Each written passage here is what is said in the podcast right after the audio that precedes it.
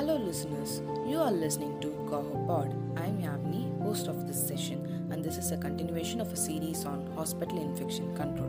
To talk about antibiotic policy related to hospital infection control, we have Dr. Rahul Kamble, who is currently associated with Lilavati Hospital and Research Center, Mumbai, and has more than 13 years of experience in clinical microbiology and infectious disease control. So let's hear from Dr. Rahul about antibiotic policy. Antimicrobial resistance is a serious patient global issue, uh, and uh, it can be said that it's a, it's a silent killer pandemic going on. And if we want, if we want to deal uh, against this antimicrobial resistance, it's, it is necessary for every healthcare setting to have a good antibiotic policy. Now, what will antibiotic policy will uh, help us to, uh, in this fight against the antimicrobial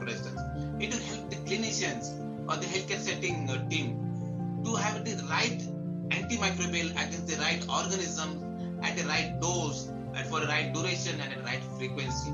Or in short, it will help the antimicrobial stewardship strategies. It can be said that antibiotic policy is a rider or will be a driver for the implementation of the antimicrobial stewardship strategies.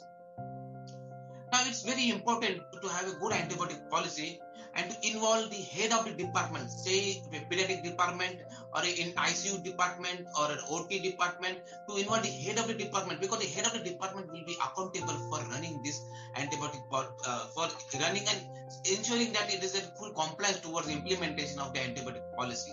Then the second person will be after the head of the department will be the ID specialist or the clinical pharmacist and the clinical microbiologist.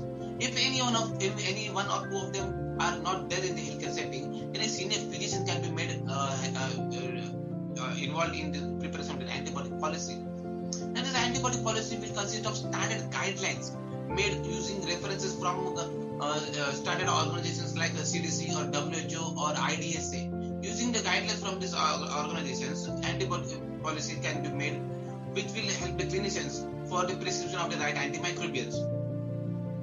Now, for, for making an antibiotic policy, require is the antibiogram. Antibiogram will be the base for making the antibiotic policy.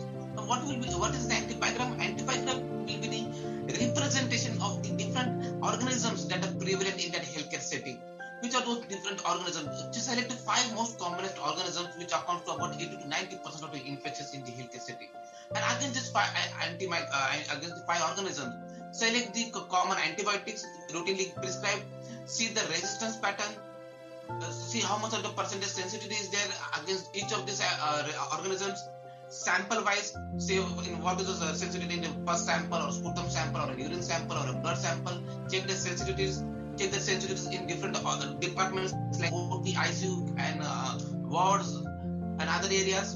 And analyze this antimicrobial sensitivity pattern of the different organisms, sample wise and department wise, and then make the antibiotic policy antibiotic policy should, should be complete should be complete and as per the guidelines using CLSI, WHO, CDC, CDC and IDSA.